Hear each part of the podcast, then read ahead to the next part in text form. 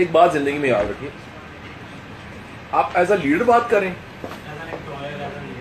As a leader اس میں نا یہ میرا موبائل ہے۔ میں ایک مثال سے سمجھاؤں۔ گا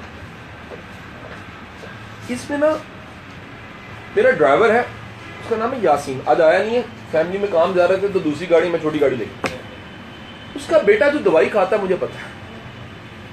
یاد رکھنا جس مالک کو باس کو اپنے امپلائی کے مسائل کا نہیں پتا اور وہ اس کا ان مسائل کو سامنے رکھ کے احساس نہیں کرتا نا وہ کبھی بڑی ٹیم نہیں بنا سکتا۔ یقین کیجیے وہ تھوڑی سی شفقت تھوڑی سی محبت اور تھوڑی سی کیئر جو مالک ملازم کے لیے کرتا ہے نا ملازم اس کے لیے اپنی جان مار دیتا ہے۔ مجھے وہ کالم یاد آتا ہے آخری بات ہم کریں گے۔ جاوید چود جی اپنے کالم میں لکھتا ہے وہ کہتے جی میں اپنے ایک دوست بیروک سینئر بیروکریٹ کے کمرے میں بیٹھا ہوا تو وہ کھڑکی کھلی ہوئی کہتے ایک دم سے ایسا ہوا کہ میں نے دیکھا میرا وہ دوست گاڑی آ کے رکی ہے تو اٹھ کے کھڑا ہو گیا ادبند ہاتھ باندھ کے۔ تو ایک بزرگ اترے ہیں اور بزرگ اترے ہیں، اس کے بعد وہ بزرگ چلے گئے ہیں، یہ دوبارہ بیٹھ کے۔ تو کہتے ہیں، میں نے اس سے پوچھا کہ آپ کے پیر صاحب تھے؟ نہیں۔ پھر آپ ادب سے کھڑے کیوں اور بیٹھے کیوں؟ کہتے ہیں میرے والد صاحب جس فیکٹری میں کام کیا کرتے تھے نا، یہ اس کے باس تھے۔ یعنی سیٹ صاحب تھے۔ تو اٹھ کے کھڑے کیوں ہیں؟ کہتے جب میں چھوٹا تھا نا، یہ میرے لیے فٹ بال لایا کرتے تھے۔ آج میں اکیسویں بیسویں گریڈ پہ ہوں، لیکن مجھے یاد ہے کہ یہ میرے والد صاحب وہاں فیکٹری میں ملازم تھے، لیکن فیکٹری کے مالک کو اپنے ملازم کے بچے کے لیے فٹ بال لانے کی عادت تھی۔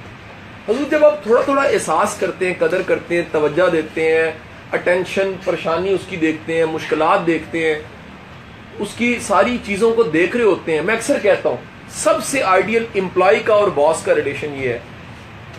آپ ان کی فکریں اٹھا لیں، وہ آپ کی فکریں اٹھائیں۔ اگر یہ فکریں آپس میں تقسیم نہیں ہوئی کہ اگر باس نے آپ کی فکریں نہیں اٹھائی میکسیمم وہی ساری تو نہیں اٹھائی جا سکتی کہ اچھا، وہ جی باس کو آ کے بتایا، باس جی میری ساس نہ لڑائی ہوگی، چلو چلیے۔ یہ نہیں ہو سکتا۔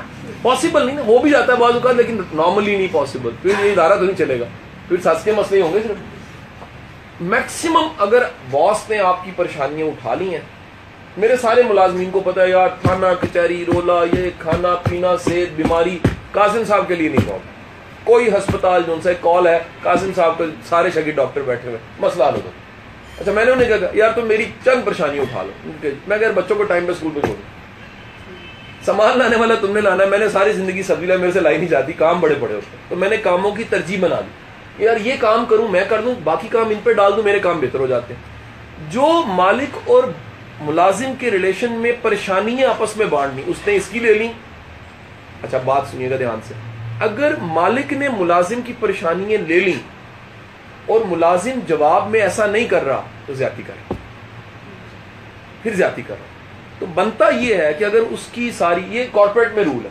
بڑے بڑے ادارے کیا کہتے ہیں؟ وہ ایک صاحب سے میں نے پوچھا کہ سیلی کہتے بائیس لاکھ روپے سیلی کمپنی پینٹ کی ہے کنٹری ہیڈ ہے اس میں کہ اتنی سیلی اور کیا ملتا؟ ہے یہ ٹکٹس ہیں، یہ ہے فلانا ہے۔ میں کہ یہ کیوں ہے؟ کہتے کارپوریٹ کا رول ہے۔ وہ کہتے ہیں، آپ کی پریشانی ہماری۔ ہماری پریشانی آپ ہمارے سولوشن پرووائڈر ہیں، ہم آپ کے سولوشن پرووائڈر ہیں تو اگر یہ سمجھ آ جائے نا فارمولا تو پھر بھائی آپ کی جو ٹیم ہے نا، وہ فیملی بن جاتی ہے۔ اور ایک اچھا باس ہوتا بھی ہوا جو اپنی ٹیم کو اپنی فیملی بنا کے چلا ان کو دور نہیں ہونے دیتا۔ وہ پروتا ہے، دانے پروتا ہے۔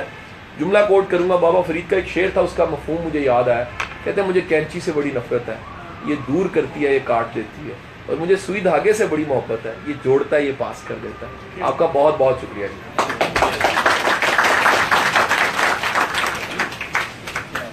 میں بھی سردن سردن سب کا